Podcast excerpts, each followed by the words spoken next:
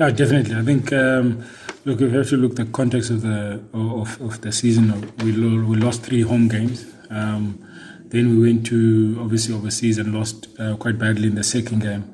So it's almost like the squad needed it. We needed that uh, motivation to obviously get the boys excited, get the boys up um, before we play Connacht. And I mean, these past two weeks have exactly been that. There, there's a lot of energy in the in the, the team, even the trainings. Um, There's a lot more excitement, so you can see that everyone wants to be selected now for for for, for Connacht, and obviously what the the next thing that's for coaches is, is is to make the right choices and make sure that we we uh, we keep building the squad.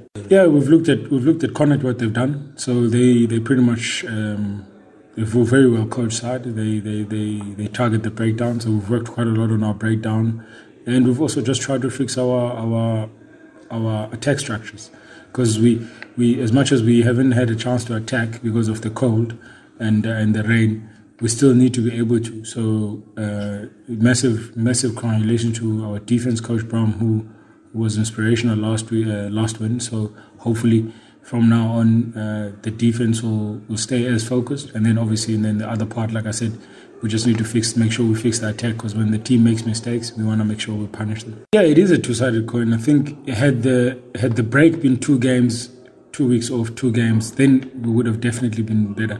But to play three straight games and then to go and play the fourth one, no matter even if you're coming from a victory, everyone is drained. Everyone just wanted to come back home and refresh. So it is a little bit tough to to, to say, but maybe maybe to skip one weekend and then play the following weekend, maybe that could have helped. But uh, but then that would have meant that we would have to stay up there for, for an extra five, so it would have been up there for five weeks instead of three weeks. Yes. Yeah, I think the the three weeks that we've had overseas already has given us that preparation. And it's also nice to come back home in dry conditions, actually get the feel of the ball, and uh, guarantee that when we go uh, overseas now, we, we will have the both of those mindsets. So even if it does rain, It uh, will be used to it, and if it doesn't rain, then it will be perfect conditions for us.